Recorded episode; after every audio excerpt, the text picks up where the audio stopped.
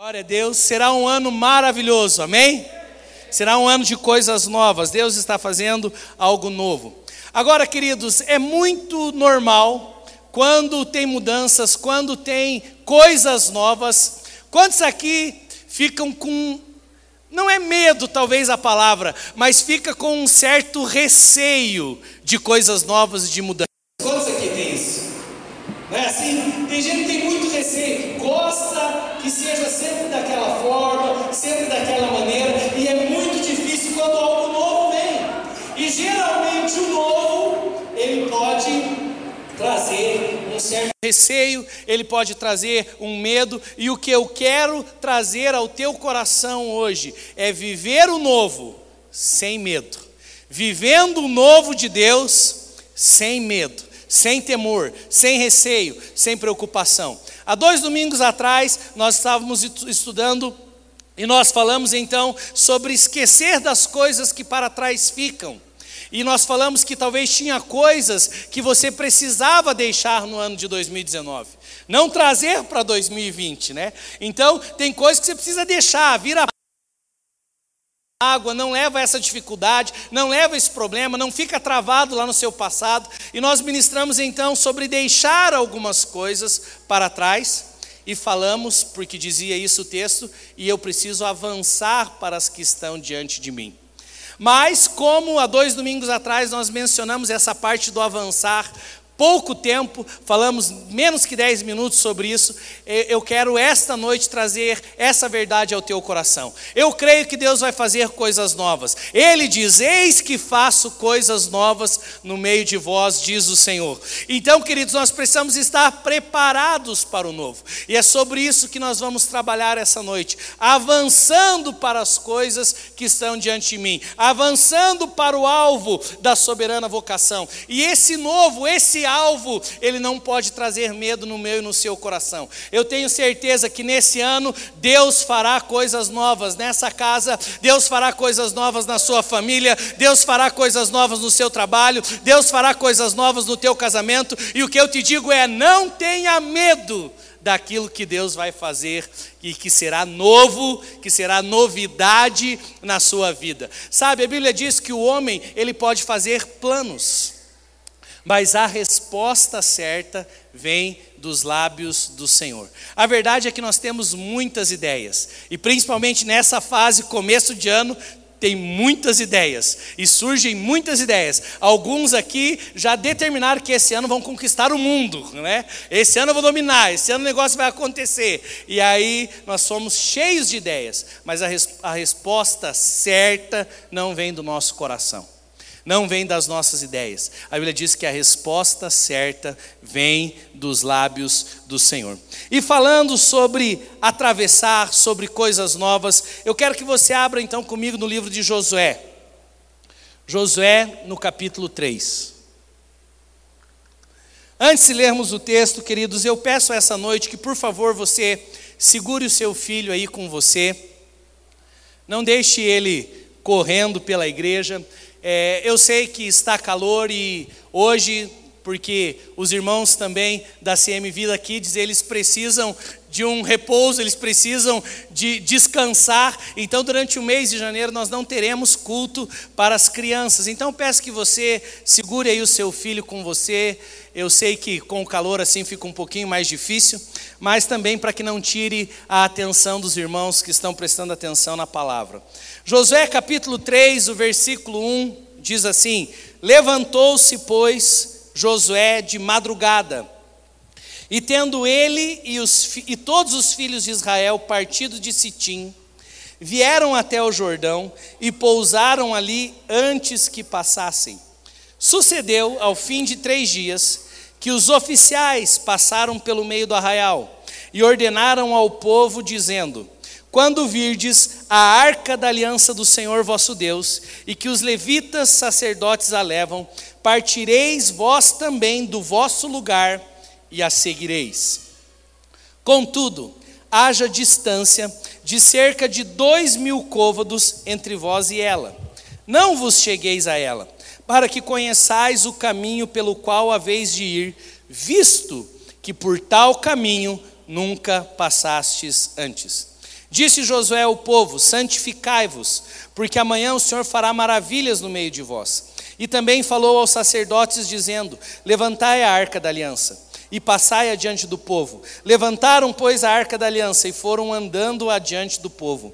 Então disse o Senhor a Josué: Hoje começarei a engrandecer-te perante os olhos de todo Israel, para que saibam que, como fui com Moisés, assim serei contigo. Tu, pois, ordenarás os sacerdotes que levam a arca da aliança, dizendo: Ao chegardes à borda das águas do Jordão, parareis aí.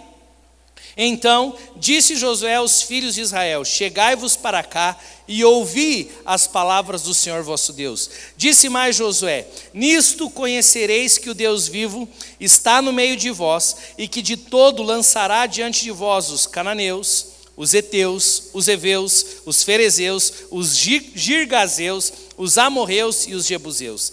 Eis que a arca da aliança do Senhor de toda a terra passa o Jordão diante de vós. Tomais, pois, agora doze homens da tribo de Israel, um de cada tribo, porque há de acontecer que, assim que as plantas dos pés dos sacerdotes, que levam a arca do Senhor, o Senhor de toda a terra, pousem nas águas do Jordão, serão elas cortadas, a saber, as que vêm de cima e se amontoarão.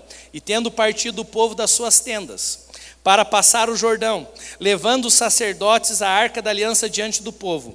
E quando os que levavam a arca chegaram até o Jordão, e os seus pés molharam na borda das águas, porque o Jordão transbordava todas as suas ribanceiras todos os dias da cega, pararam-se as águas que vinham de cima.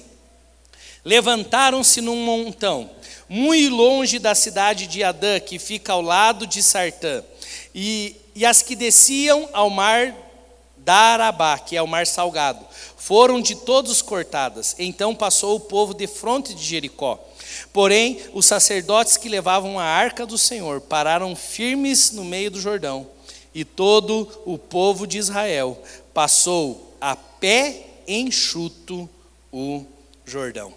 Queridos, nós temos um momento da travessia do povo, nós temos um momento da passagem Sabe, isso tinha sido prometido já a Moisés. Quando Moisés chega diante de Faraó, ele diz assim: Deixe o meu povo ir para adorar ao Senhor. E onde eles deveriam adorar ao Senhor? Em uma terra que manava leite e mel.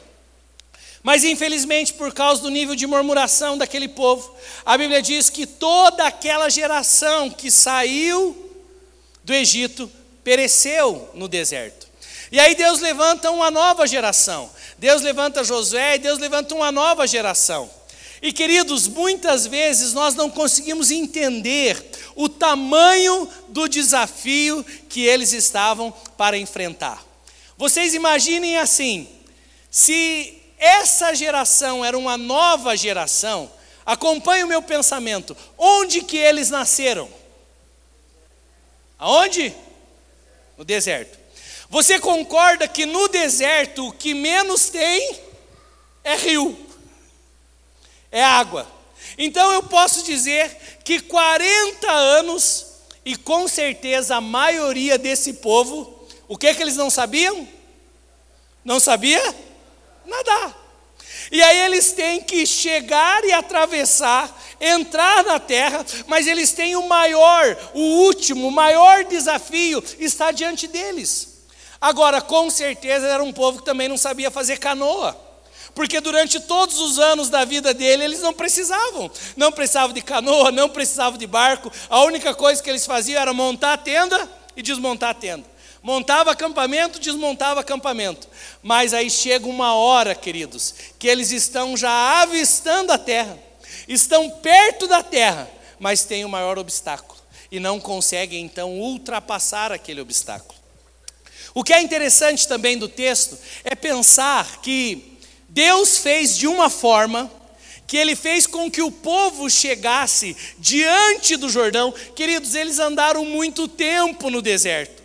Vocês concordam que eles podiam chegar diante do Jordão numa fase onde o Jordão não estivesse cheio? A Bíblia diz que ele estava tão cheio que ele estava transbordando as suas margens. Queridos, tem lugares do Rio Jordão que dá um metro de profundidade. Tem lugares do Rio Jordão que dá 30 metros de profundidade. E eles precisavam atravessar o rio. E vocês sabem o que os estudiosos dizem a respeito do número de pessoas que estavam aqui? Queridos, era cinco Guarapuava no acampamento. Tinha um milhão de pessoas. Você tem noção do que é isso? Um milhão de pessoas que precisavam entrar na terra que precisavam atravessar para o novo. Mas com certeza esse momento e esse novo gerou medo neles. Por quê? Porque precisava nadar e não sabia nadar.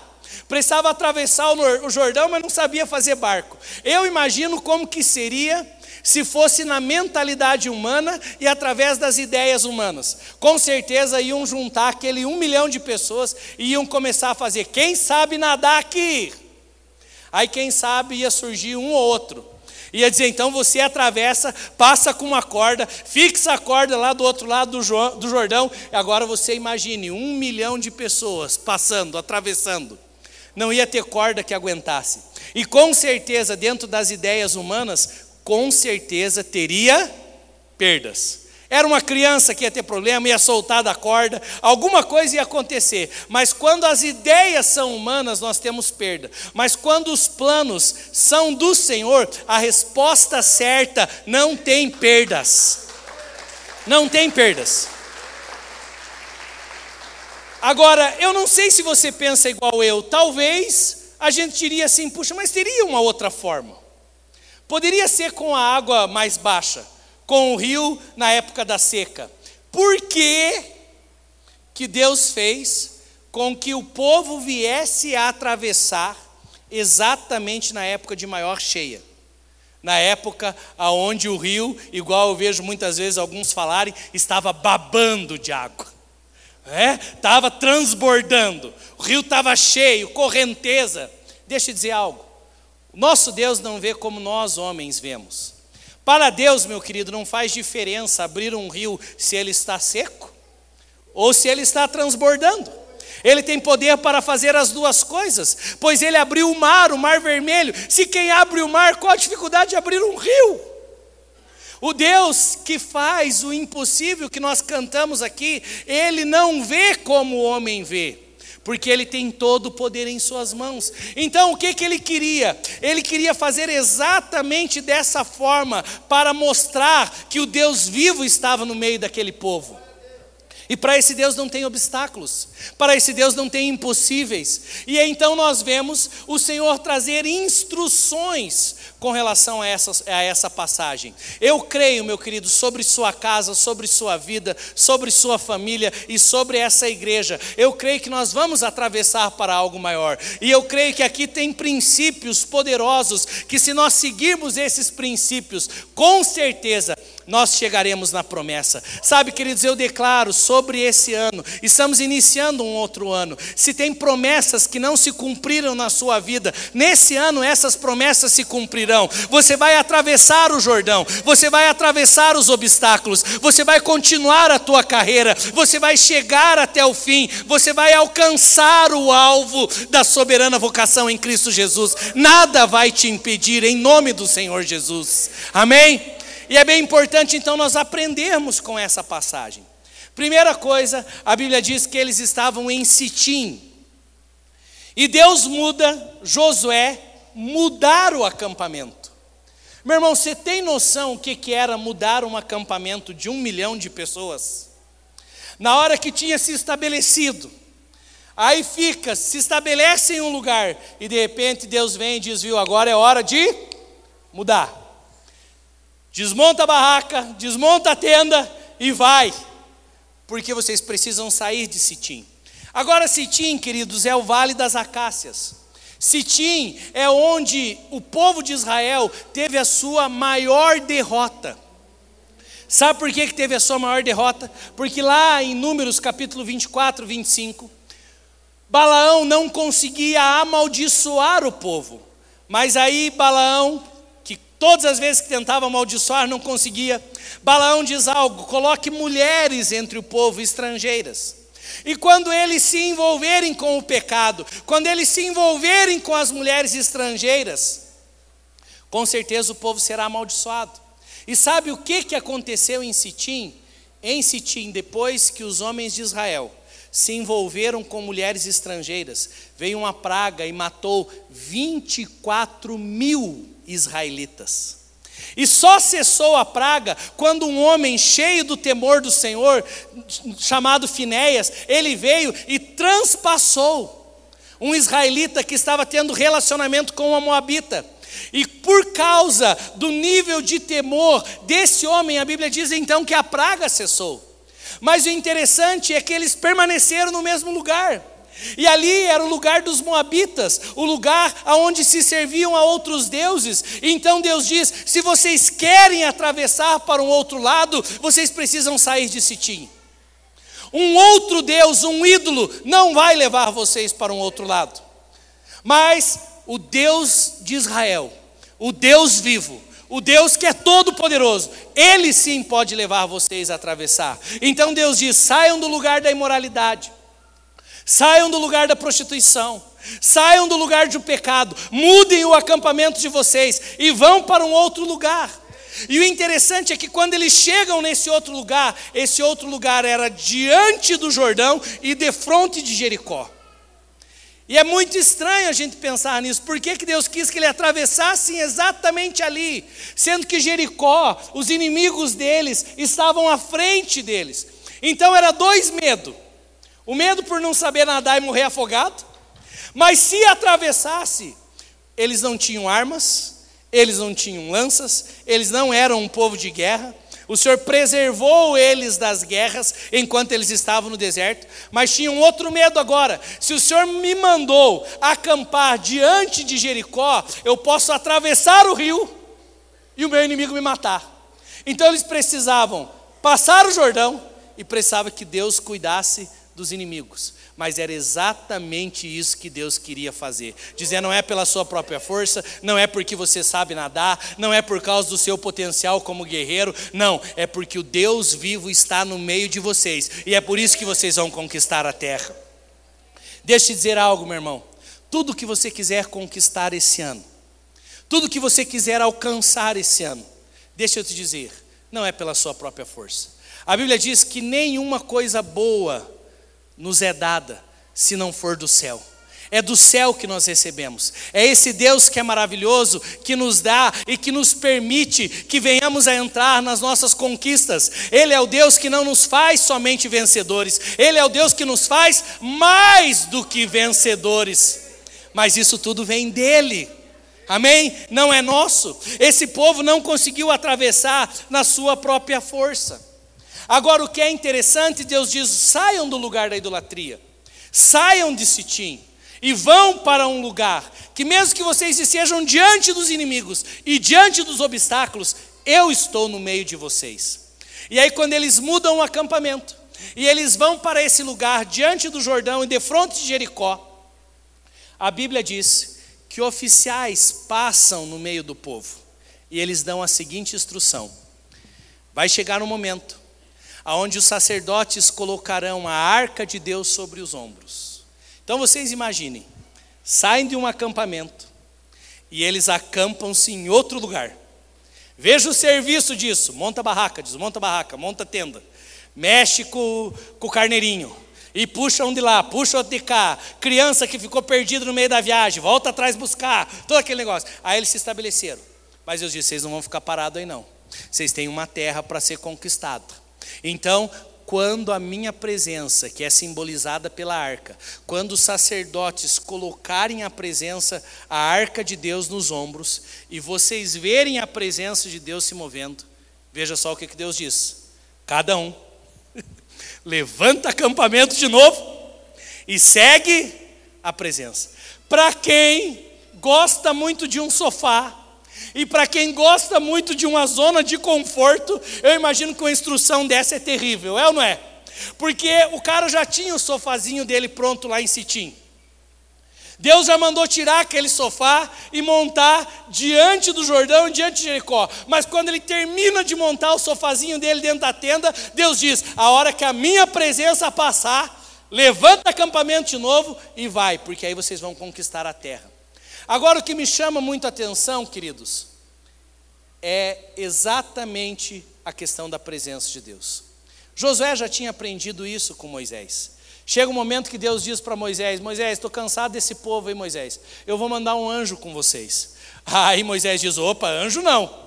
Se a tua presença não for conosco, não nos faça sair deste lugar. Deixa eu fazer uma pergunta essa noite. As decisões que você tem tomado na sua vida, na sua família, no teu trabalho, no teu dia a dia, elas são regidas pela presença do Senhor? Sabe, queridos, porque o que nos dá segurança, Deus disse: por que, que a minha presença precisa ir à frente? Porque vocês vão passar por um caminho que vocês nunca passaram antes. E sabe, queridos, num ano de coisas novas, com certeza nós passaremos por caminhos que nós nunca passamos antes. Mas o que que gera segurança em nossas vidas? A presença do Senhor está à frente. Quem aqui já teve essa experiência com o Pai? Às vezes você era criança e você estava lá num lugar alto. Você sabia que se pulasse daquele lugar alto, no mínimo ia dar uma torcidinha no tornozelo, e se fosse muito alto, ainda quebrava a perna. E aí o filho sobe numa árvore e fica lá, pulo ou não pulo? Aí tem os mais corajosos que pulam. Tem aqueles que o que que faz? Numa hora começa, grita e chama o pai. E diz: "Pai". Aí o pai vem. Às vezes o pai, às vezes não, sempre o pai é bem menor do que a árvore que a criança está. Mas o fato de saber que o pai está lá embaixo, o que, que a criança faz? Pula. Uma vez eu estava no culto aqui, eita, aleluia, quase caí. Uma vez eu estava aqui no culto, meus filhos eram bem menores, bem menores mesmo, e correndo aqui em cima do púlpito, e de repente eu só escutei aquele ali, pai! E quando eu virei, meu irmão, pularam. E a verdade é assim: o pai que se vire para pegar, não é assim? A criança ela tem tanta confiança que ela pula. Sabe o que, que vai fazer você vencer o medo de coisas novas? Saber que no novo o teu pai está lá. No novo, o teu pai está lá. Então, se você precisa pular da árvore, meu irmão, pula, porque é certeza que a presença do pai está ali embaixo e ele vai te pegar. E é isso que ele fala ao povo de Israel. Ele diz assim: A minha presença vai na frente. Eu vou levar vocês por um caminho que vocês nunca passaram, mas é a minha presença que vai à frente. E quando a minha presença estiver indo, levante cada um o seu acampamento. Meu irmão, Deus vai fazer coisas novas mas qual é a nossa postura? O que que nós precisamos aprender para conquistar? Precisamos sair da nossa zona de conforto, levantar acampamento e seguir a presença. Deixa eu te dizer, meu irmão, você não vai conquistar coisas novas esse ano, continuando fazendo as mesmas coisas, as coisas velhas. Um vinho novo, meu irmão, precisa de um odre novo. E eu não posso pôr um remendo novo numa roupa velha. Se eu quero coisas novas para o ano que vem, para esse ano, queridos, que nós nós iniciamos, então nós temos que fazer coisas diferentes. E dentro disso, querido, se a presença de Deus está passando, eu não vou perder o tempo da visitação. Eu vou levantar o meu acampamento e nós vamos juntos. Agora o que me chama a atenção, queridos, um milhão de pessoas. Deus diz: pega doze líderes, um líder de cada tribo. E sabe o que Deus estava dizendo com isso? Cada um siga o líder da sua tribo, que está seguindo a presença. Esses líderes levarão uma pedra, cada uma no seu ombro, que vai servir então de memorial, porque quando eu secar o Jordão, os vossos filhos saberão que o Deus vivo estava no meio de vocês. Sabe, queridos, o que me chama a atenção? Ninguém ficou na sua tenda, nem aquele que tinha mais medo de água. Se era para levantar o acampamento, um milhão de pessoas levantaram o acampamento. E um milhão de pessoas passaram a pé enxuto o Jordão. Ninguém ficou para trás. E é assim que Deus faz. Quando Deus se move, queridos, quando Deus, o corpo de Deus, o corpo de Cristo se move, queridos, ninguém fica para trás. E é isso que nós queremos. Deus tem conquistas, Deus tem coisas novas, Deus tem uma terra prometida e essa terra mana leite e mel. Mas deixa eu te dizer: nenhum ficará para trás, todos atravessarão. E além de todos atravessarem, o que Deus está fazendo no, no nosso meio será contado aos nossos filhos, será contado aos nossos netos. Uma geração contará a outra geração os grandes feitos do nosso Deus. E o nosso Deus é maravilhoso. Então Deus diz: quando a minha presença passar, cada um levante acampamento. Deixa eu te fazer uma pergunta essa noite. Em qual área da sua vida você precisa levantar acampamento? Em qual área da sua vida você precisa dizer assim: eu preciso fazer de uma forma diferente. Eu preciso nessa área da minha vida seguir mais a presença de Deus.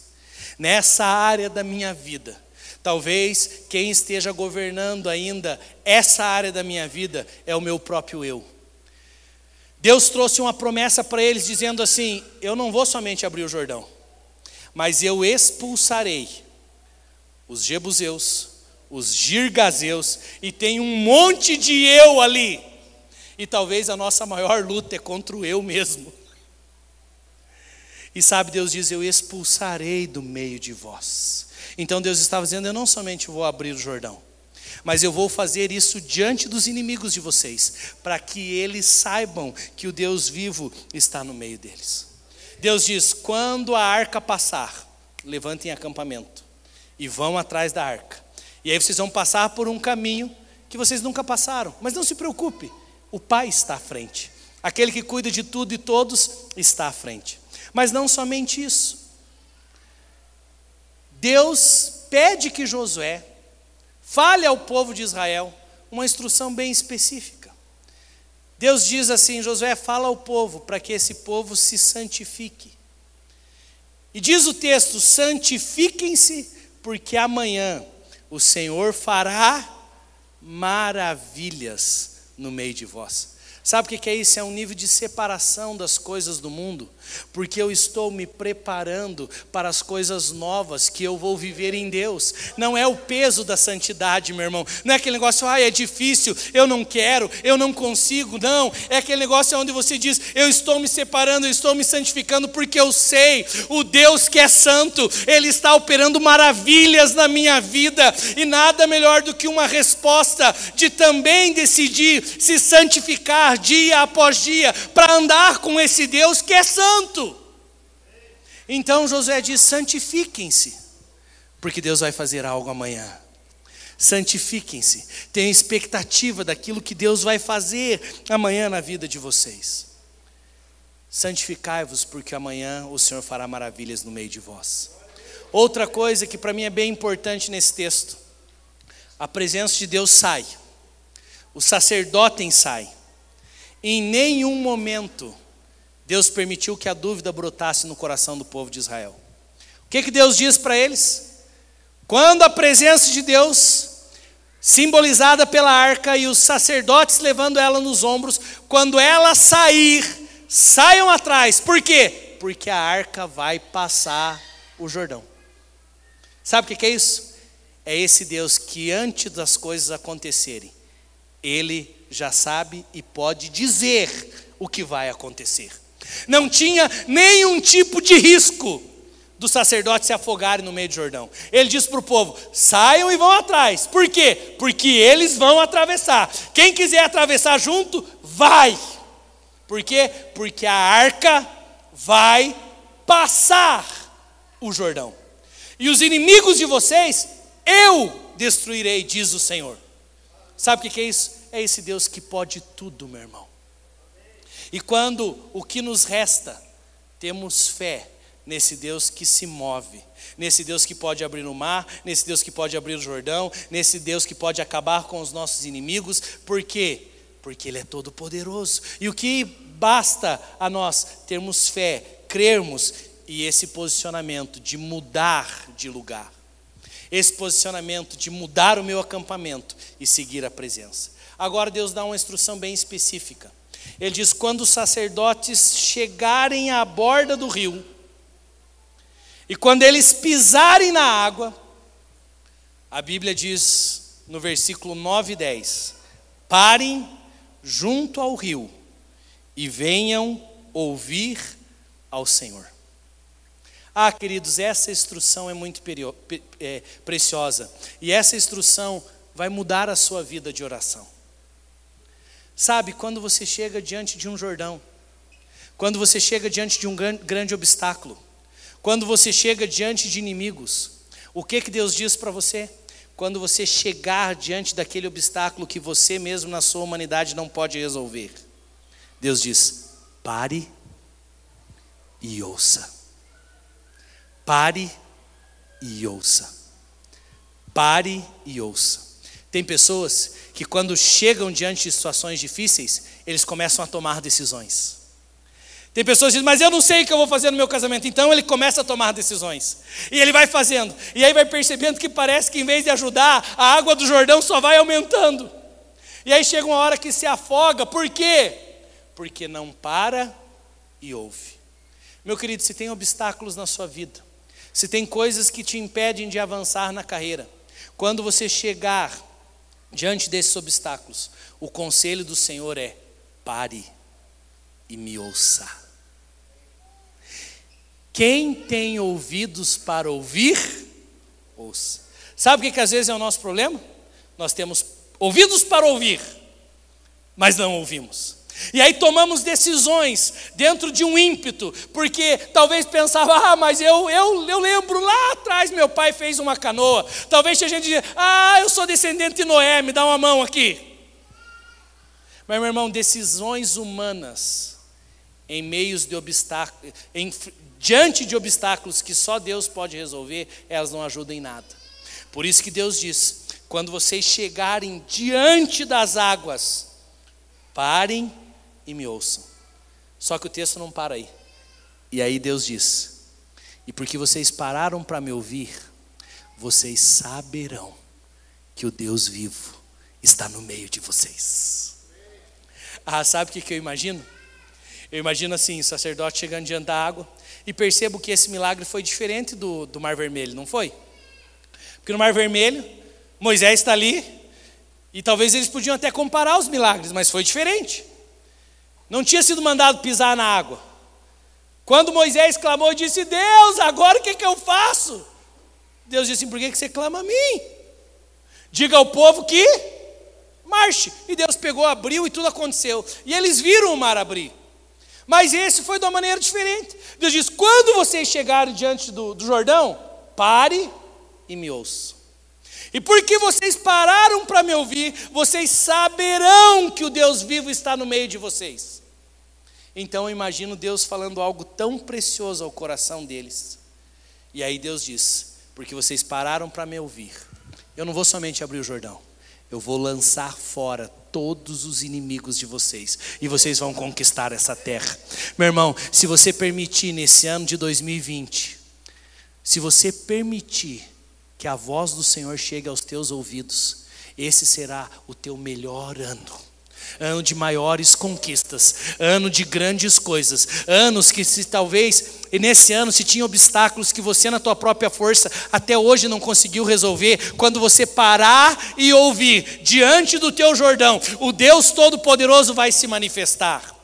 E eu declaro: você vai passar por esse Jordão a pé enxuto, sem perder ninguém. Por quê? Porque o Deus vivo está com você. O Deus vivo está nessa igreja. O Deus vivo está na, na, na sua casa. O Deus vivo está na sua família. O Deus Todo-Poderoso e vivo habita no seu coração. Por isso, meu irmão, eu te digo essa noite: pare e ouça o que Deus tem para você, para esse ano. Deus tem maravilhas para nós. Agora, queridos, a Bíblia diz que quando eles se moveram em fé, direcionados pela presença, sacerdotes com a arca no ombro, quando eles pisaram na água, a Bíblia diz que Deus estancou as águas. Mas é interessante, queridos, porque Deus fez um milagre totalmente diferente aqui. E às vezes, a gente para, ouve e acha que Deus não está se movendo. Meu querido, sabe quantos quilômetros acima Deus fez as águas pararem? Porque o povo de Israel, diante do mar, o que, que Deus fez? Pegou e abriu o mar. Então todos eles viram aquele milagre.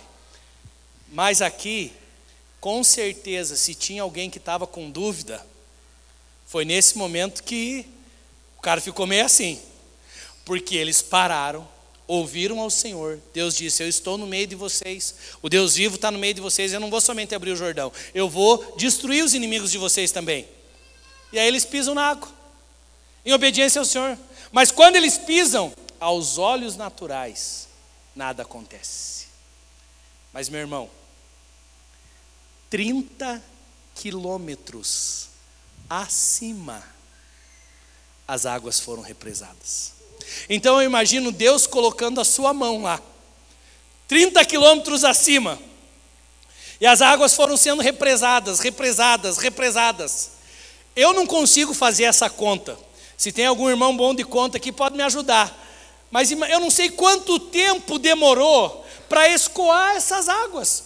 30 quilômetros acima, então foi 30 quilômetros de águas, de correntezas, até que o Jordão secou. E eu imagino, talvez, se não teve alguém ali que olhou e falou assim: será que aconteceu alguma coisa? Sabe, meu irmão, às vezes tem momentos que nós paramos e ouvimos, nós não temos ainda a dimensão do que Deus está fazendo.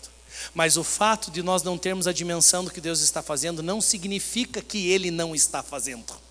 Porque o povo de Israel não viu o que ele estava fazendo mas ele já tinha represado as águas, o milagre já tinha acontecido. Talvez não se manifestou o milagre, talvez a tua conquista ainda não se manifestou, mas deixa eu te dizer: se você parar e ouvir ao Senhor, Ele colocará a mão, Ele vai represar as águas, e vai chegar um momento aonde você verá que Deus está fazendo algo. Então eu imagino o povo ali e pisaram na água e nada aconteceu, mas Deus colocou a sua mão lá, e de repente foi passando um minuto, dois minutos, cinco minutos, dez minutos como eu disse para você, eu não sei quanto tempo demorou, mas chegou uma hora que eles começaram a ver que a água estava diminuindo.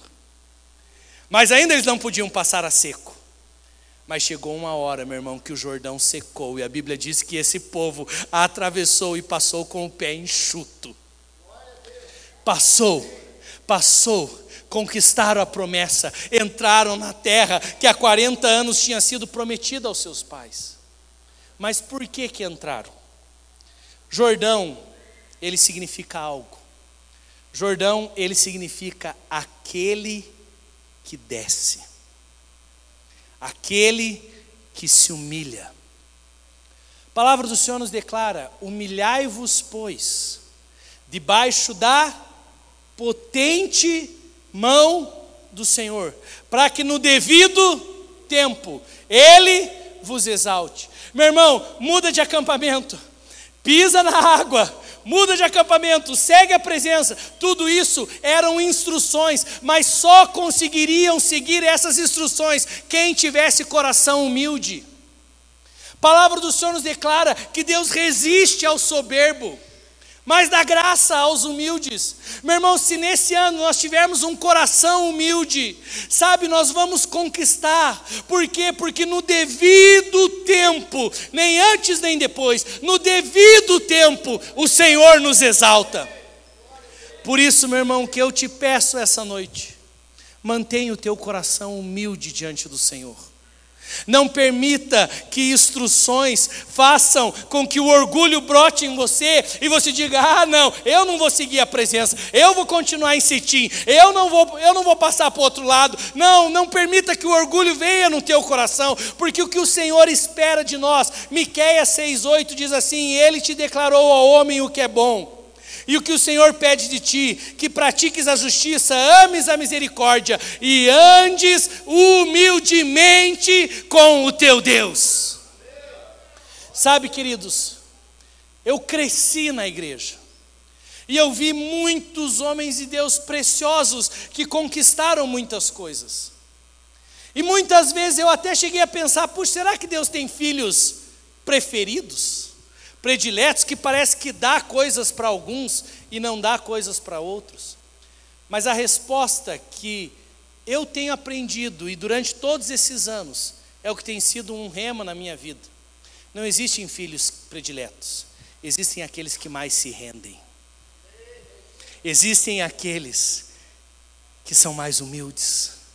Existem aqueles que lançam o seu coração e se entregam ao Senhor. E exatamente porque eles se lançam, então eles conquistam porque conseguem seguir as instruções do Senhor. Sabe por que, que conquistam? Porque diante das dificuldades, por causa do coração humilde, eles param e ouvem a Deus. E quando você ouve a palavra que sai da boca do Senhor, meu irmão, com certeza é a resposta certa. Jesus disse: o homem não vai viver de pão, o homem vive de uma palavra. Mas para eu saber qual é a palavra, o que, é que eu preciso fazer? Parar e ouvir. Pare e ouça o que o Espírito diz às igrejas. Quem tem ouvidos para ouvir, ouça. Meu irmão, eu tenho certeza, esse ano viveremos coisas novas. Esse ano, Deus fará maravilhas no nosso meio. Sabe, Deus não faz nada por acaso. Por que, que Ele fez o povo atravessar exatamente ali na época da cheia? Para mostrar o Deus vivo está no meio de vocês. Por que, que foi diante de Jericó? Josué capítulo 5 diz que depois que o povo atravessou, os inimigos ficaram com medo de Israel. Por quê? Porque falaram: tem um Deus vivo que está lá no meio deles. E sabe por que Deus fez exatamente daquela forma? Porque os cananeus adoravam o Deus da água. E quando eles queriam punir uma pessoa, eles jogavam a pessoa no rio. E se os deuses fossem a favor daquela pessoa, a pessoa conseguia se salvar. Se os deuses da água não fossem a favor daquela pessoa, a pessoa não se salvava, morria, era castigada por aquele Deus.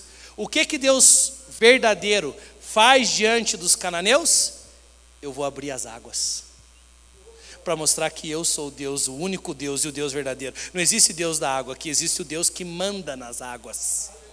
E aí ele abre as águas diante dos cananeus. E o que, que acontece então? Eles ficam com medo. Ele diz: tem um Deus mais poderoso do que o nosso Deus no meio deles. E a Bíblia diz então que eles vão e eles conquistam a terra. Então deixa eu dizer, meu irmão, Deus não dá, não faz nada por acaso. Tudo está nos planos de Deus. Os planos de Deus não serão frustrados. Se tem uma situação que hoje você não sabe, se tem uma situação que hoje você desconhece, se tem um obstáculo que você diz, eu não sei nadar e está cheio o rio, não se preocupe, Deus cuida de todas as coisas. Deus sabe todas as coisas. E talvez você não imagina qual é o plano de Deus, mas deixa eu te dizer: os outros olharão para você e dirão: grandes coisas tem feito o Senhor por eles, e por isso estão alegres. Grandes coisas. O Deus vivo está no meio deles. E o que, que nós precisamos? Ter fé para seguir as instruções, nos separarmos nos separarmos, porque o Senhor fará maravilhas. E uma coisa eu te peço: que ames a justiça e que andes humildemente com o teu Deus. Nessa noite, nós iremos participar da mesa do Senhor. E é uma alegria nós podermos participar da mesa do Senhor. Quando participamos da mesa do Senhor, a Bíblia diz que nós precisamos discernir o corpo. E sabe, dentro do entendimento que vai crescendo a respeito da palavra do Senhor, muitas vezes, quando nós chegamos até a mesa, nós olhávamos para esse momento e aí cada um avaliava se estava em pecado, por causa do texto de 1 Coríntios do apóstolo Paulo, e dizia: puxa, então eu vou comer. Alguns até achavam: puxa, não vou comer, né, tenho medo de maldição. Meu querido, a mesa do Senhor é para bênção, ela não é para maldição, ela é para bênção. E nós sempre então, alguns pedem perdão e depois vêm comer, e aí cada um faz o seu acerto com Deus. Mas o que nós estamos entendendo que quando Paulo fala sobre discernir o corpo, queridos, nós, a igreja, nós somos o corpo de Cristo, amém? E quando você se achega, está se achegando até a mesa, o que que Paulo diz? Discirna o corpo.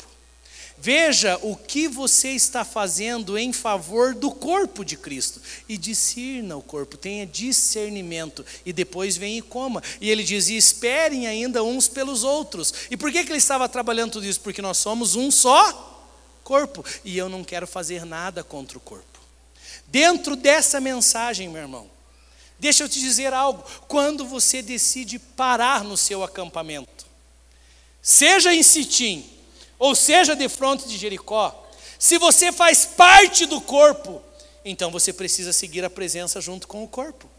E eu percebo pessoas que em determinados momentos da sua vida cristã, eles pegam e dizem não, então agora eu vou parar. Cansei.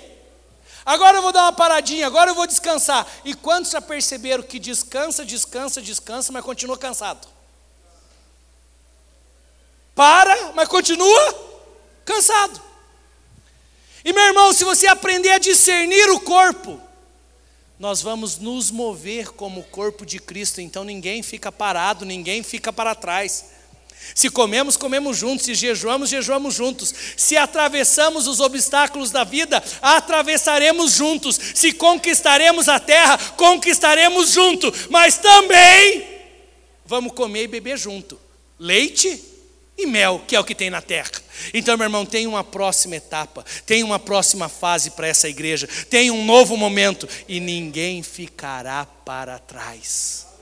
Eu faço parte de um corpo. Se a presença partiu, ah, hashtag para todo mundo: partiu presença.